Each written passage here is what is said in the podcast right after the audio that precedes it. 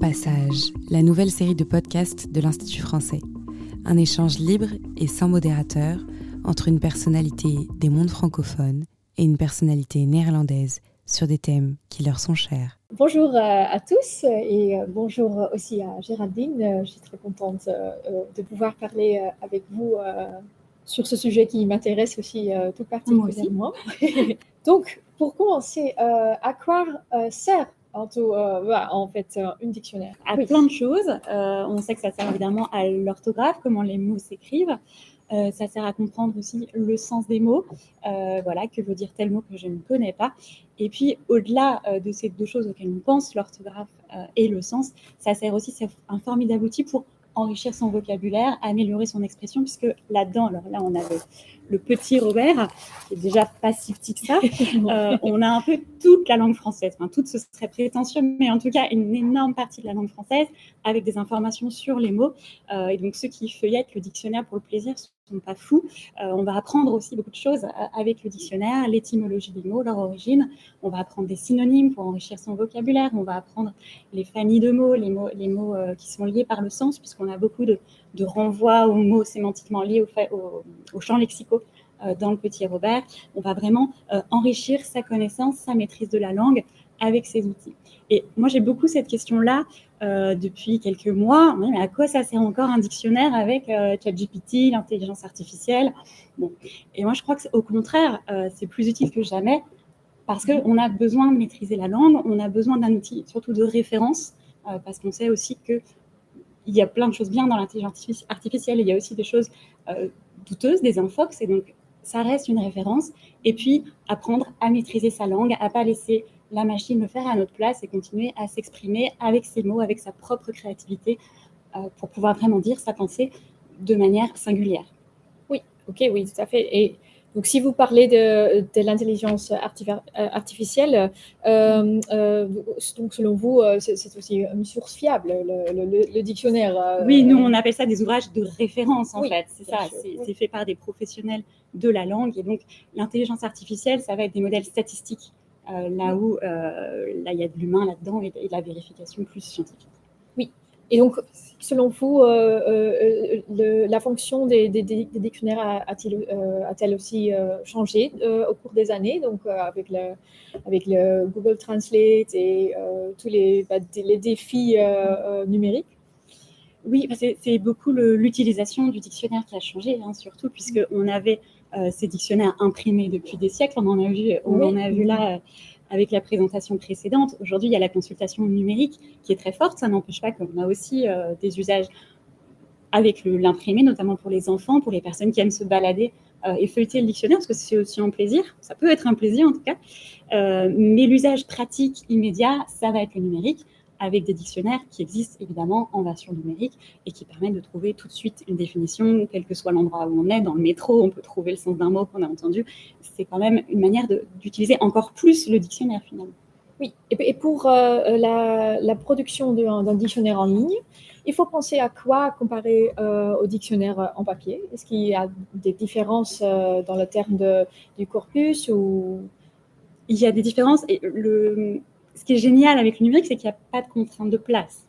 Euh, là, forcément, euh, on va avoir à peu près 60 000 mots. On pourrait se dire que dans le numérique, on n'a pas de limite et on pourrait tout mettre.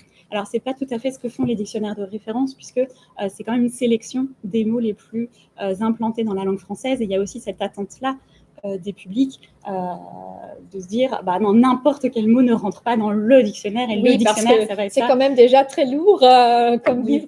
mais dans le numérique c'est pas lourd. On peut on peut avoir tout ce qu'on veut. Le grand Robert par exemple qui était un dictionnaire originellement donc plus de 100 000 mots 325 000 citations en 9 volumes. Aujourd'hui on ne l'imprime plus parce qu'on ne vend plus hein, c'est trop gros. Mais il est toujours disponible sur abonnement en ligne et on a des gens qui s'abonnent au Grand Robert et qui vont pouvoir avoir accès à toute cette richesse euh, de langue française, on a beaucoup d'abonnés. Et si je cherche un mot dans ce dictionnaire-là et je le euh, cherche après dans les dictionnaires en ligne, est-ce que je vais remarquer des, différences entre les définitions? Alors sur les définitions, euh, pas tant que ça, c'est plutôt tous les contenus annexes. Donc dans les versions numériques, par exemple le Petit Robert, il existe aussi sur abonnement.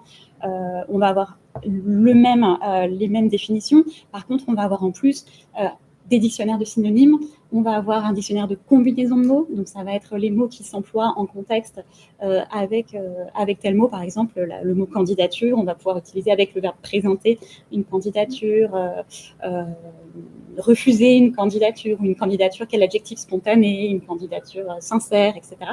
on va avoir tout un, toutes, les, toutes les conjugaisons, on va avoir des sons pour la prononciation, ça va pas être le, écrit, ça va être vraiment prononcé. Euh, on va avoir plein, plein d'informations complémentaires. En fait, ce dictionnaire, enfin en ligne, on va avoir tous les dictionnaires euh, rassemblés en un, avec beaucoup plus de choses. Oui, ok, oui. Donc, euh, selon vous, est-ce que, est que la numérisation des dictionnaires a, aussi... Bah, est-ce que c'est une bonne chose pour les dictionnaires? Oui, en fait, ça, ça a beaucoup augmenté euh, la consultation aussi, hein, ça la facilite et ça permet euh, tout le monde ait accès euh, à un dictionnaire, alors plus ou moins parce qu'il y a des dictionnaires gratuits, nous on a aussi des versions, une version gratuite en ligne, et puis il y a des dictionnaires sur abonnement qui sont plus pour les professionnels de la langue avec beaucoup plus d'informations plus précises et plus riches. Ok, euh, et donc là, euh, vous êtes euh, rédactrice chez le, Robert. en quoi, quoi le, Robert se distingue-t-il des autres dictionnaires français? Alors, le Robert, on a une culture plus littéraire et on est un dictionnaire vraiment de langue par opposition un petit peu au petit Larousse, que vous connaissez sans doute, et qui est un dictionnaire vraiment encyclopédique. Euh, le petit Larousse, si vous le mettez à côté du petit Robert, c'est à peu près le même volume. Euh, simplement, euh, il y a des images, il y a des noms propres. donc forcément, il n'y a pas les mêmes informations. Dans le petit Robert, les articles vont être... Donc là, c'est pas d'image, il n'y a pas de nom propre, en tout cas dans celui-ci. Après, on a plein de versions différentes. donc les informations autour des mots sont beaucoup plus détaillées. On va pouvoir aller expliquer l'étymologie des mots. On va donner beaucoup de synonymes. et puis, il y a deux particularités du, du, Robert, c'est les citations.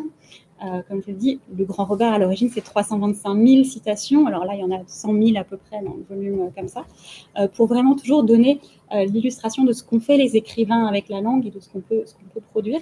Donc, ce sont des citations littéraires. Citations littéraires, essentiellement.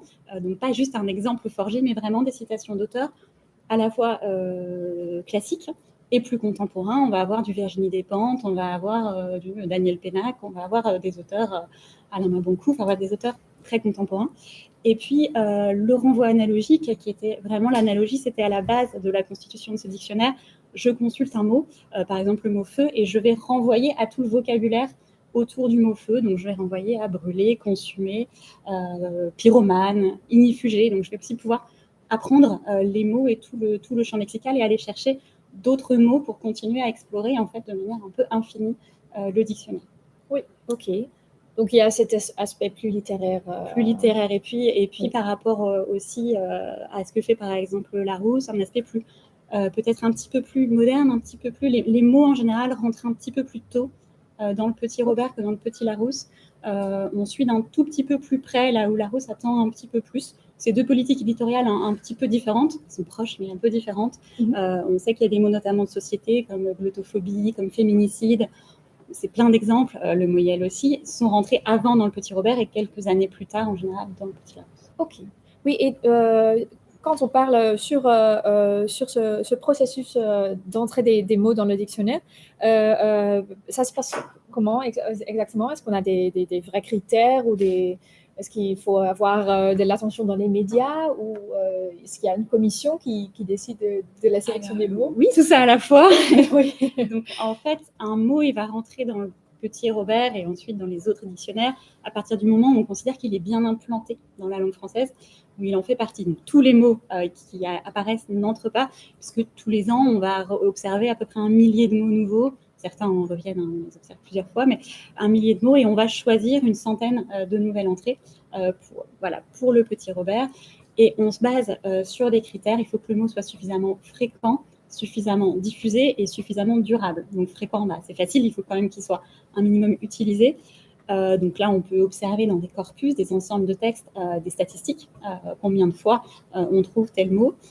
Mais ce n'est pas suffisant, il faut aussi que le mot soit assez diffusé, c'est-à-dire que même un mot peut être un peu moins fréquent, mais qu'on retrouve dans plusieurs sources différentes, plusieurs types de textes qu'on va trouver à la fois dans de la presse, dans différents types de presse assez divers. Oui, parce que je peux aussi m'imaginer que, euh, que, que, les différents journaux, par exemple, euh, ont aussi un, un, public différent. Voilà. Et que si euh, seulement les, les, les, journaux les plus, les plus spécialistes emploient un mot, que ça ne veut pas forcément dire que c'est employé ou c'est bien intégré dans la société. C'est ça, où il y a des termes scientifiques, par exemple, qui vont, être, euh, enfin, qui vont être employés uniquement dans des milieux scientifiques et pas tellement euh, popularisés. Enfin, le, grand public va être assez peu confronté. Donc ça, c'est des mots qui vont rester dans des dictionnaires spécialisés. Ils ne vont pas intégrer le petit Robert parce qu'on ne pourrait pas tout mettre. Euh, mais à partir du moment où il y a des termes scientifiques, ça c'est vrai par exemple pendant l'épidémie de Covid, il y a beaucoup de mots qui ont été massivement diffusés. On va avoir besoin, tout le monde va avoir besoin de les comprendre. Et donc là, ils vont pouvoir euh, rentrer dans le petit Robert. Et, avec la crise Covid, euh, euh, est-ce qu'on a vu beaucoup de mots qui. Bah, on, a vu beaucoup de mots d'apparaître.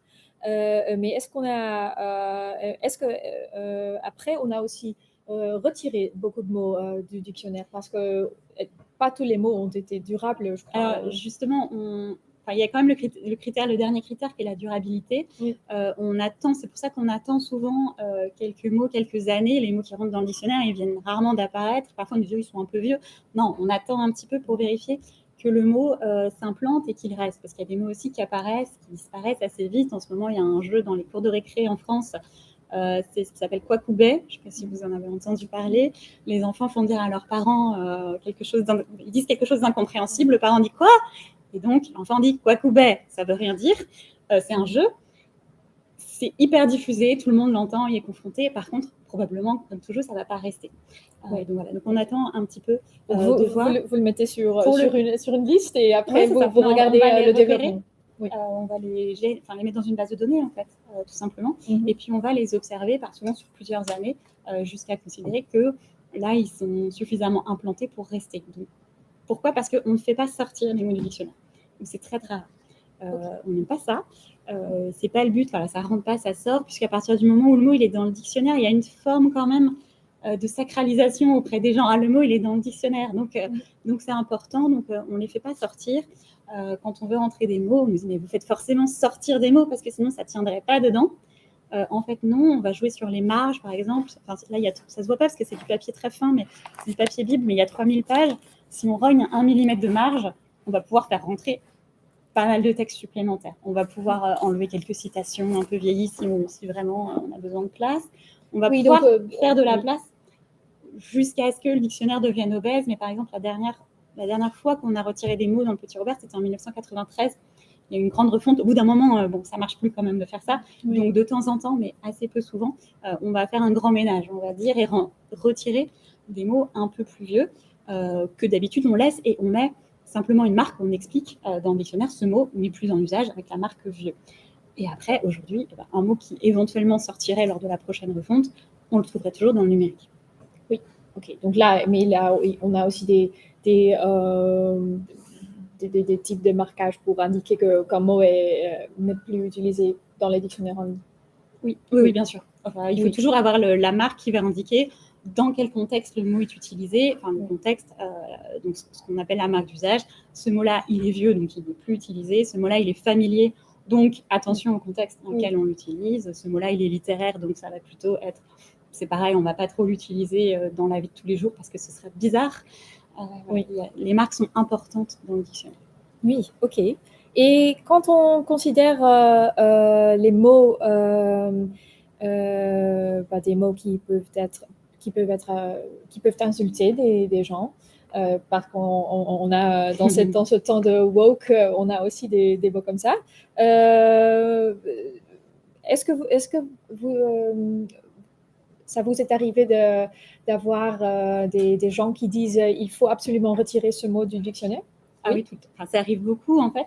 ça arrive beaucoup. Il y, a, il y, a, beaucoup de choses sur les, autour du mot juif, par exemple, puisqu'en français, dans, dans la littérature du 19e siècle, par exemple, juif, euh, c'est un peu un synonyme d'avare, ce qui n'est pas flatteur du tout pour les juifs, et évidemment, c'est considéré comme injurieux, mais cet usage, on le trouve, et quand on lit la littérature, on a besoin de le comprendre. Donc, ça va être noté, euh, ça va être précisé, péjoratif, voire injurieux, et c'est important de le préciser. tout ce qui est injure raciste aussi. Euh, je sais qu'on a retiré, par exemple, le Mattel a changé les règles du Scrabble aujourd'hui. Il y a quelque, je ne sais pas si vous avez entendu parler de cette histoire. On n'a plus le droit euh, au Scrabble, dans les compétitions de Scrabble depuis six mois, d'utiliser certains mots injurieux comme youpin. Euh, donc c'est une insulte pour les juifs. certains mots injurieux pour les femmes aussi. Je ne sais plus. nègre aussi. Il y, a une soixantaine de mots qui figurent pourtant dans le dictionnaire et qui ont été retirés du dictionnaire du Scrabble pour les compétitions. Ça a fait beaucoup de débats en France. On a, la plupart des gens se sont insurgés. Ce sont des mots qui existent. Ils sont injurieux, il ne faut pas les utiliser, mais ils existent. Et en tout cas, c'est important de les comprendre. Euh, voilà, je des mots comme... Et donc, nous, euh, on a aussi parfois des gens qui nous disent il faut retirer ce du dictionnaire. Non, à partir du moment où on dit qu'il est injurieux, après, voilà, les gens ont l'information et c'est important d'avoir cette information. Euh, et on nous demande, avec le mot femme aussi, c'est très sensible on a eu beaucoup des gens, enfin beaucoup, de temps en temps des courriers de, femmes qui nous disent mais c'est pas possible de donner comme synonyme, enfin autour du mot femme, euh, de dire euh, voilà il y, a des synonymes très injurieux pour la femme, morue, greluche, etc. Bah, ces mots malheureusement ils existent et donc on donne l'information toujours en expliquant euh, pourquoi et le contexte. Oui, je, crois que parfois des gens pensent que parce qu'un mot est dans le dictionnaire, euh, euh, ça, ça, ça euh, oui, ça, ça, ça, ça, ça, permet de, de l'utiliser ou de, non, pas du tout. Ça permet de donner une information pour que la personne qui consulte le dictionnaire puisse décider de l'utiliser ou justement de ne pas l'utiliser, mais en tout cas de comprendre et de comprendre le contexte d'emploi. Et donc, et donc, donc le contexte est quand même très important avec l'emploi des, des, marques et avec des, euh, le contexte historique aussi, avec les citations peut-être. C'est ça, oui, et les citations parfois, on voit aussi, hein, peuvent être mm. euh, très vite vieillies. Il y a quelques, quelques années, on a fait un grand chantier dans le, dans le Petit Robert pour retirer des citations, euh, notamment du, du 18e, 19e siècle, qui étaient très, très péjoratives pour les femmes et, c'était pas. Alors, ça peut illustrer, euh, historiquement, ça peut s'expliquer, mais quand c'était pour illustrer des mots qui n'avaient rien à voir, mm. euh, c'était bizarre. Et, à une époque, ça choquait pas du tout, en fait. Euh, ça choquait pas qu'on dise que. je n'ai plus d'exemple en tête, malheureusement, mais il y avait, il y avait des phrases assez choquantes qui ne nous choquaient pas il y a 20 ans. Oui. Et, je me souviens aussi, quand je travaillais chez Vandale, on avait aussi. J'étais en train de, de, de faire une mise à jour euh, du dictionnaire, euh, du grand dictionnaire néerlandais. Et euh, il y avait un mot, je crois que c'était le mot singe, le singe. Et on, avait un exemple, il a l'air d'un singe. Donc, c'était juste, et c'était l'exemple qui était utilisé pour, pour illustrer ce mot. Donc, et moi, j'ai indiqué à mon patron, ben, on peut, on peut plus utiliser mm. cet exemple parce que ça, ça, vient euh, d'un temps où, on utilisait des, des, exemples un peu péjoratifs pour désigner des mots qui n'ont rien à faire euh, avec, avec le mot singe. avec homo cuisse, il y, a, il y a quelques années, on a retiré un exemple. C'était pour le mot cuisse, elle a de grosses cuisses. Pourquoi? Quel est l'intérêt de cet exemple? Aucun. Euh, et c'était plutôt euh, péjoratif pour les personnes. on n'a pas besoin de ça pour comprendre le mot. Cet exemple-là. Il y a plein d'autres exemples possibles qui sont beaucoup moins euh, bizarres. Donc en fait, les, les mots restent bah, les mêmes. On ajoute, mais on ne retire pas des mots forcément. Non, seulement pas... pendant les grandes refontes, ça peut arriver. Donc là, la dernière fois, c'était 93. Mais vous, les, contextes, vous les, vous les... Les contextes évoluent. évidemment, si un mot vieillit, on va ajouter une marque pour dire euh, le mot euh, est vieilli. Euh, on va beaucoup travailler les exemples. Donc, il y a beaucoup d'exemples qui vont bouger. tout simplement, je suis par exemple... Alors, ça a été récemment, on a changé l'écoute de la musique sur son baladeur par sur son téléphone portable parce qu'en fait, il y a des choses aussi qui vieillissent beaucoup dans les exemples, tout simplement. Oui. Ok pour continuer encore un, peu sur euh, le sujet des, mots qui, euh, qui créent des, polémiques, euh, pour le Vandal, pour la, dernière version de, de Dikke Vandal, je ne sais pas si, vous le connaissez tout, c'est le, bah, le, grand Robert du néerlandais. on a ajouté, pour tous les, substantifs, on a, ajouté, on a par exemple, pour le mot le ministre, on a MVX maintenant, euh, au lieu de seulement MV. Est-ce que, est-ce que cette, cette question de genre joue, aussi pour, pour les, les substantifs français? C'est très sensible en France comme sujet, très, mhm. très, très. il y a pas mal de choses qui ont été faites on va commencer par le plus simple. la question du genre X, euh, on n'est pas prêt en France, clairement euh, pas. Je ne sais pas si vous avez peut-être suivi la polémique autour de l'entrée du pronom non genré IEL euh, dans le petit Robert en France. Je ne sais pas si tout le monde. Donc il y a, en 2020, on a rajouté d'abord dans la version numérique un pronom non genré de la troisième personne qui est elle, qui est la contraction de il et elle. sachant que les pronoms de première et deuxième personne sont non genrés en français. Hein. Je, tu, il n'y a pas de genre. Donc, euh, on a ajouté le pronom de troisième personne elle, euh, qui à l'origine, qui peut être utilisé, donc tout simplement dire il ou elle euh, sans préciser le genre, mais qui est quand même beaucoup utilisé aussi par les, communautés de personnes qui se revendiquent d'aucun genre. et, on a eu carrément un débat très violent. On a eu des menaces de mort, enfin, presque on a eu des menaces, on a eu des, choses euh, très violentes. Il y a eu de la récupération politique aussi, parce qu'on était juste avant la campagne électorale euh, pour les présidentielles. Et, donc il y a deux camps qui se sont très fortement opposés. Des gens qui trouvaient ça super, et parce que le mot, si on l'a ajouté quand même, c'est parce qu'il était employé, qu'il y avait de l'usage et qu'il était pas récent, euh, voilà, qu'il était assez pérenne, qui répondait aux critères. Mais il y a eu aussi beaucoup de gens euh, qui étaient très violemment opposés parce que les débats autour de, euh, du fait que la langue française, qui est une langue quand même assez genrée, hein, donc ces débats-là en France, c'est très, différent comparé ouais, C'est très genré quand même, donc il y a beaucoup de, on peut pas facilement créer, euh, dire le masculin et le féminin en même temps, donc il y a beaucoup de mots épicènes, des mots qui sont comme ministre identiques au masculin, au féminin, pas de problème, mais il y a quand même beaucoup de questions de genre. Après, dans le dictionnaire, du coup, il y a les propositions autour du point médian. Donc, euh, par exemple, pour écrire euh, agriculteur euh, ou agricultrice, agriculteur pointrice, ce qui est une manière de mettre les deux genres, une abréviation écrite. Ça, clairement, il y a quand même des, il y a plein de gens qui, de plus en plus, hein, c'est employé, mais il y a aussi encore beaucoup d'opposition. Donc, ça, je ne sais pas, on ne sait pas en fait ce qui va se passer avec ça. Peut-être que l'usage va continuer à progresser, parce qu'il progresse vraiment, ou peut-être que pas. Donc, pour l'instant, on est très prudent. Euh, donc, on n'utilise pas hein, le point médian, euh, les X, etc. Euh, mais par contre, il y a beaucoup de travaux qui ont été faits sur le dictionnaire pour désambiguiser, parce qu'aujourd'hui, on se rend compte quand même que le masculin générique un peu est ambigu. il y a eu des études en sociolinguistique qui ont été faites sur le sujet qui montrent que, en français, quand on dit le, les, je sais pas, les politiciens même si on pense aux politiciens et aux politiciennes, en fait, les personnes en face, elles vont penser à un homme parce qu'on a utilisé un masculin. Et donc, il y a eu quand même un travail euh, pour, euh, pour par exemple, à chaque fois qu'on utilisait le mot homme dans le dictionnaire, vérifier est-ce qu'il s'agissait bien de l'homme en tant qu'être masculin ou euh, de l'homme en tant qu'être humain. Et quand c'était être humain, par exemple, cheveux, poils qui poussent sur la tête de l'homme, eh ben, on a mis poils qui poussent, poils qui poussent sur la tête de l'être humain. Parce que le masculin a une forme d'ambiguïté et qu'on est, c'est un ouvrage de référence scientifique, donc il faut être autant que possible désambiguiser. Pareil, quand on peut, euh, musicien, eh ben, personne qui joue d'un instrument et non pas homme, hein, si possible, musicien, musicienne. J'avais aussi, euh, oui, j'avais aussi cette, cette, question quand je faisais une traduction euh, à, l'ambassade et on, on, parlait des, des, droits de l'homme et une de mes collègues a, a dit mais est-ce qu'il ne faut pas mettre les droits humains donc, euh, c'était aussi euh, quelque chose euh, qu'elle a, qu'elle a observé en France, que parfois des, gens emploient les droits humains au lieu des droits de l'homme. Mais ben, pour l'instant, j'ai, gardé les droits de l'homme parce qu'il n'y avait pas de discussion. Il y, a un débat quand même. Apparemment, ça aurait été mal traduit parce qu'en anglais, c'était human rights. Mmh. Et ça a été traduit par droits de l'homme en français, alors que c'était littéralement les droits humains. Et donc cette ambiguïté, mmh. elle est là quand même. Euh, avec ce masculin euh, qui vaut pour les deux en français. Et donc, autant que possible, on désambiguise, euh, puisqu'aujourd'hui, en fait, on la, on la ressent plus aussi, cette ambiguïté, puisque on est plus sensible à cette question-là. Hein. La société est plus sensible à cette question-là.